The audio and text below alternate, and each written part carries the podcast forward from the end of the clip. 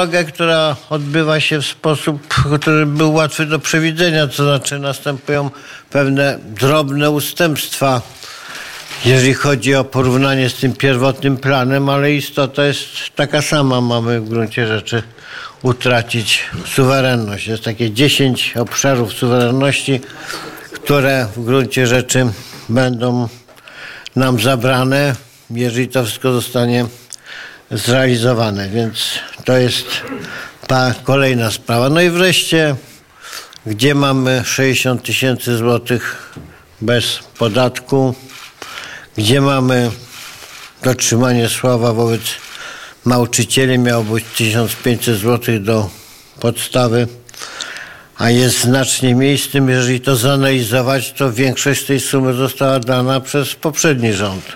Tak naprawdę oni dodali tą mniejszość, więc o żadnych ogromnych sumach nie ma w tej chwili mowy. Pewne przedsięwzięcia są likwidowane, no nie ma żadnego zerowego kredytu, nie ma w tej chwili także w istocie jest likwidowany dwuprocentowy kredyt i tak dalej, i tak dalej. Czyli ta zasada, co zostało dane, nie zostanie zabrane, też nie jest przestrzegana. I o tym wszystkim trzeba naszym rodakom mówić. I my chcemy właśnie to przekazać i będziemy to przekazywali konsekwentnie dalej. Obawiamy się, że będzie tych materiałów do przekazania coraz więcej, bo ta władza porusza się bardzo konsekwentnie na tej drodze. Drodze, która w gruncie rzeczy doprowadziła do tego, że w tej chwili w Polsce nie obowiązuje konstytucja, nie obowiązuje prawo, obowiązuje wola władzy. Dzisiejsza Gazeta Wyborcza pisze nawet, że w tej chwili rząd Donalda Tuska wszystko może. No przykro mówić, ale jest w tym wiele prawdy, a tam, gdzie rząd wszystko może, tam po prostu nie ma demokracji, nie ma praworządności. No to są rządy o charakterze właśnie niedemokratycznym, niepraworządnym, a często po prostu kryminalnym. I niektóre posunięcia, które są podejmowane może na mniejszą skalę i w związku z tym mniej znane, służą właśnie temu, by można było działalność kryminalną uprawiać w sposób dużo bezpieczniejszy niż za naszych czasów.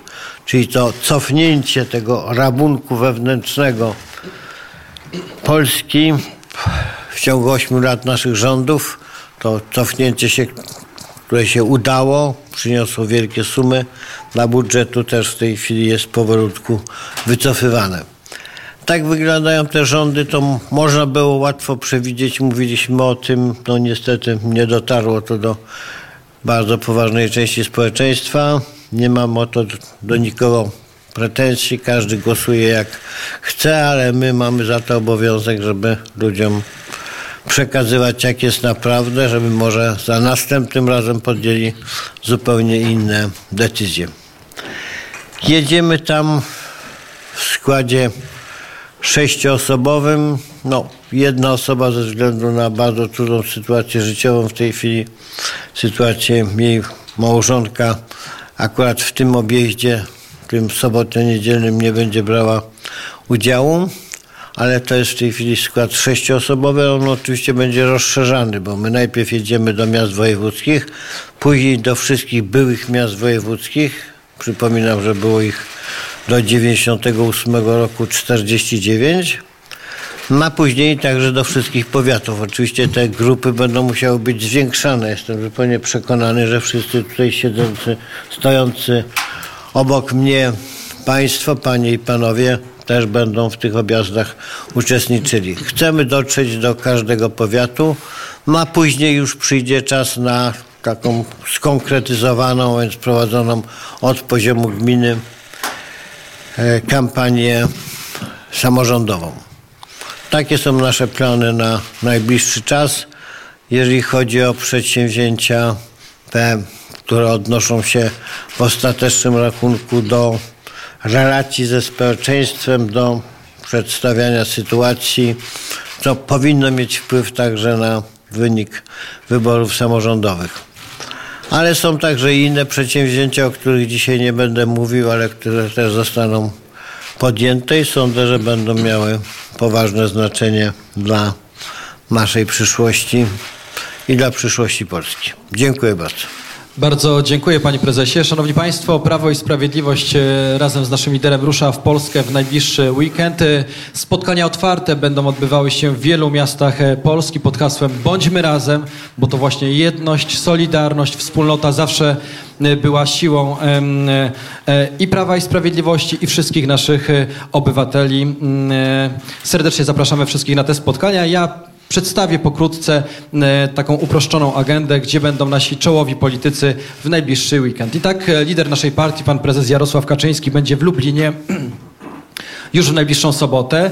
W niedzielę natomiast pan prezes spotka się z mieszkańcami Kielc i całego regionu. Pani premier Beata Szydło będzie uczestniczyła w spotkaniu w Krakowie w sobotę, a w niedzielę odbędzie spotkanie otwarte w Rzeszowie. Pani Elżbieta Rafalska swoje spotkanie zorganizowała w Zielonej Górze już w najbliższą niedzielę. Pan premier Mateusz Morawiecki spotka się z mieszkańcami Katowic i Łodzi w sobotę, natomiast w niedzielę ma zaplanowane zaplanowane spotkanie w Gdańsku.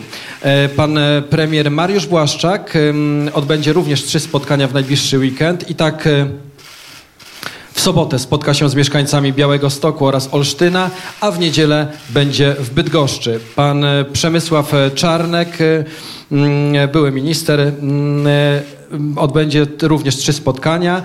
W sobotę spotka się z mieszkańcami Siedlec, a w niedzielę będzie w Opolu i we Wrocławiu.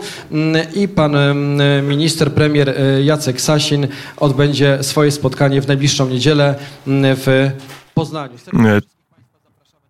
To przedstawiał rzecznik Prawa i Sprawiedliwości Rafał Bochenek. Zobaczymy, czy będą pytania, czy uda się zadać prezesowi największej partii opozycyjnej Jarosławowi Kaczyńskiemu jakieś pytanie. Wydaje się, że chyba jest taka możliwość, to posłuchajmy, na co pytają dziennikarze e, i na jakie tematy będzie odpowiadał Jarosław Kaczyński. Bardzo proszę o dosłownie kilka pytań. E, widzę Telewizja Republika, bardzo proszę możemy według kolejki, której tutaj stoimy już? No pan stał chyba pierwszy w kolejce, bardzo proszę. Dzień dobry, Paweł Błoch, Telewizja Republika. Panie prezesie, wczoraj w Sejmie mówił pan tak, pozwolę sobie zacytować. Mamy sytuację nadzwyczajną i konstytucja właściwie przestała praktycznie obowiązywać. Wyjściem jest okres przejściowy, oczywiście z nowym rządem i następnie wybory. Inaczej tego się nie da rozwiązać. Jaki ma pan plan na osiągnięcie e, tej sytuacji?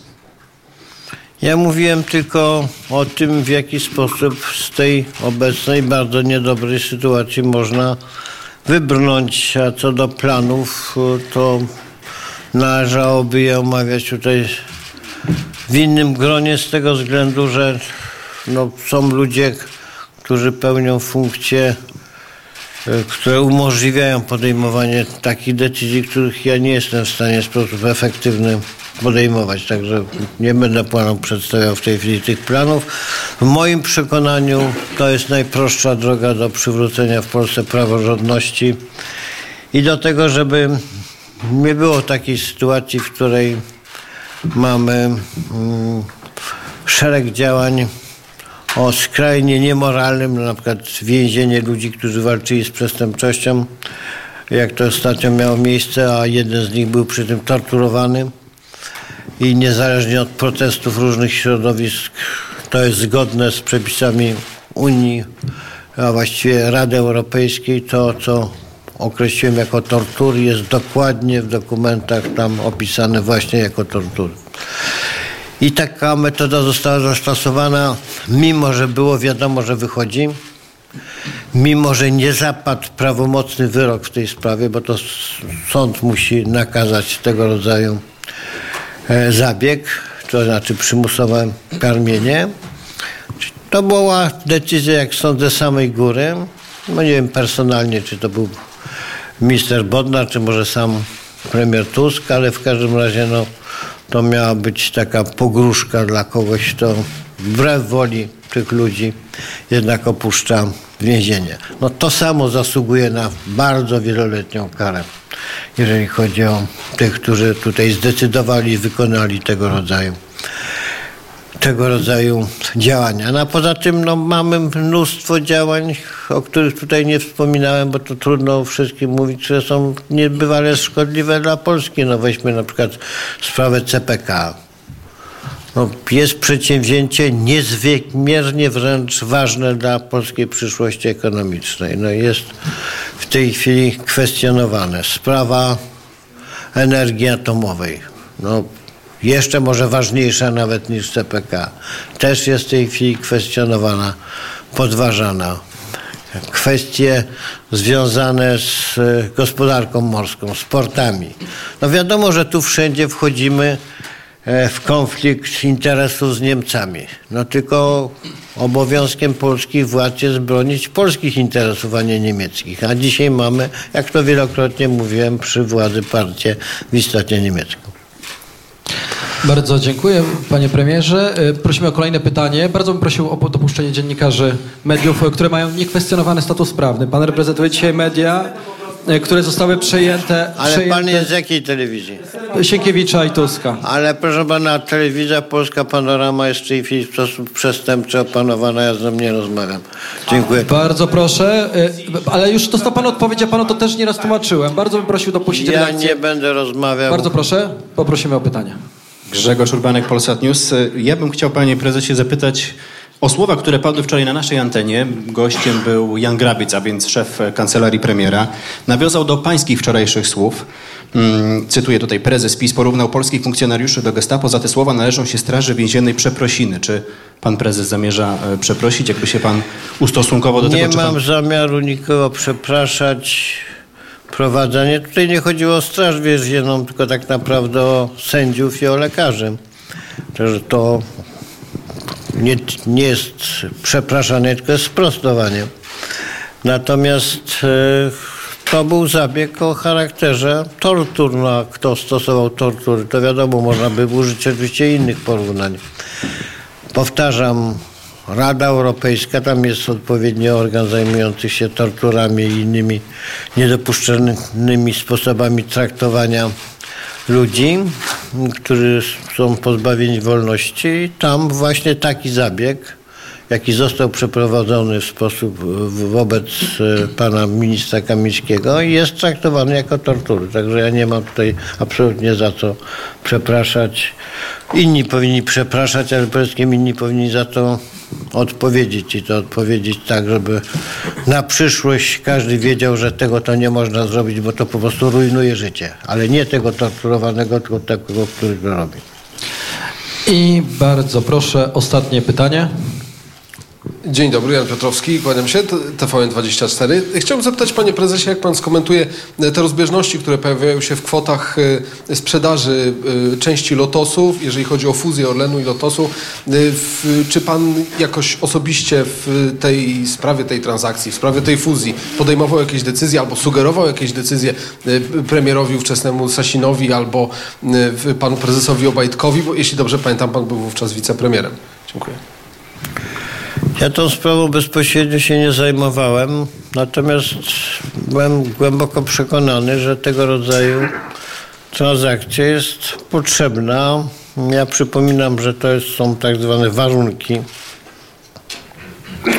które stawia tutaj Unia Europejska, jeżeli chodzi o możliwość połączenia różnych firm. To nie była polska decyzja i połączenie się w jakiejś mierze, bo to nie jest tak, że to już cały lotos został sprzedany z w istocie największą firmą świata, bo Aramco to jest tak naprawdę największa firma na świecie. Ja wiem, że niektóre firmy, yy, na przykład Maska, no, chwilami mają większą kapitalizację niż Aramco, ale tak, jeżeli chodzi o trwałą sytuację, to to jest właśnie ta firma, o której należy powiedzieć, że jest największa. Ona jest właścicielem ogromnej ilości patentów odnoszących się do przede wszystkim do petrochemii. Dzisiaj e, zakład, no, który zajmuje się przerobem ropy i produkuje tylko paliwa, nie ma najmniejszych szans. A Lotos jest właśnie tego rodzaju zakładem. Trzeba się przerzucać na petrochemię, na energię, tak jak to robi w tej chwili Orlen. I ta transakcja była transakcją i konieczną, i jednocześnie bardzo korzystną, o ile mi wiadomo, ale jestem przekonany, że to jest prawda zgodną z cenami rynkowymi. Lotos w tym momencie, kiedy był przedmiotem tej transakcji, był już firmą o bardzo niewielkiej wartości. Powtarzam, ze względu właśnie na ten swój charakter. To była tylko i wyłącznie wytwórnia paliw, a to w dzisiejszych czasach jest dużo za mało.